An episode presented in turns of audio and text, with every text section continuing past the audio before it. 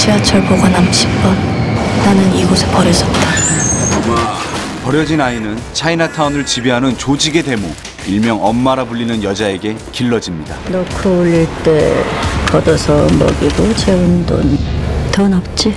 몸으로 갚아. 돈 되는 일이라면 어떤 잔인한 일도 서슴치 않는 그녀의 지시에 따라 작년 7월 11일 400만 원 대출, 원금민 이자 1210만 5천 원.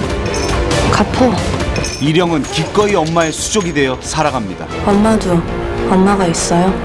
내가 죽였는데 여기서 쓸모 없어지면 너도 죽일 거야. 오직 쓸모 있는 자만이 살아남는 비정한 세계.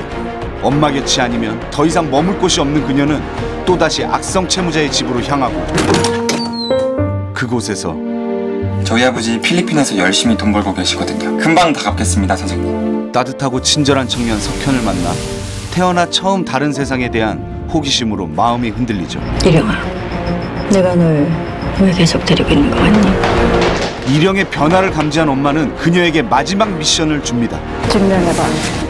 네가 쓸모 있다는 증명. 차이나타운이라는 여성들이 나오는 여성이 주인공이 돼서 나오는 흔치 않는 영화인데 여성을 어떻게 보면 느와르의 중심으로 끌어오면서 사실 남성이 보여주는 그런 거친 면모뿐만이 아니라 여배우가 보여줄 수 있는 이런 어떻게 보면 부드러움 그 안에서 이제 강함 좀 이런 것들을 보여줄 수 있는 것 같아요. 그런 부분에서는 또 다른 재미가 있지 않을까. 저한테 왜 그랬어요? 주로 남자 배우들의 전유물로 여겨져 왔던 액션 느와르. 양육강식의 거친 수컷들의 세상에서 여성은 늘 남성의 보호를 받는 수동적 캐릭터에 머물러야 했는데요. 하지만 영화 차이나타운은 여성 투톱을 전면에 내세우며 전에 없던 새로운 느와르의 첫 장을 펼쳐갈 예정입니다. 두 여자가 등장하는 이제 범죄 드라마고요. 일단 두 배우가 같이 프레임에 잡히는 순간은 정말 저도 예상하지 못했던 독특한 에너지가 있는 것 같아요. 독보적인 카리스마 김혜수. 한돈을 키워라.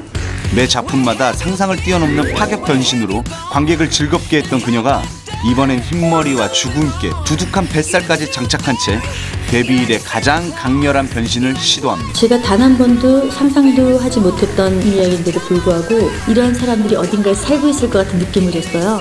또한 영화 은교로 혜성처럼 등장한 후 몬스터에서 물오른 연기력을 과시한 충무로의 신성 김고은.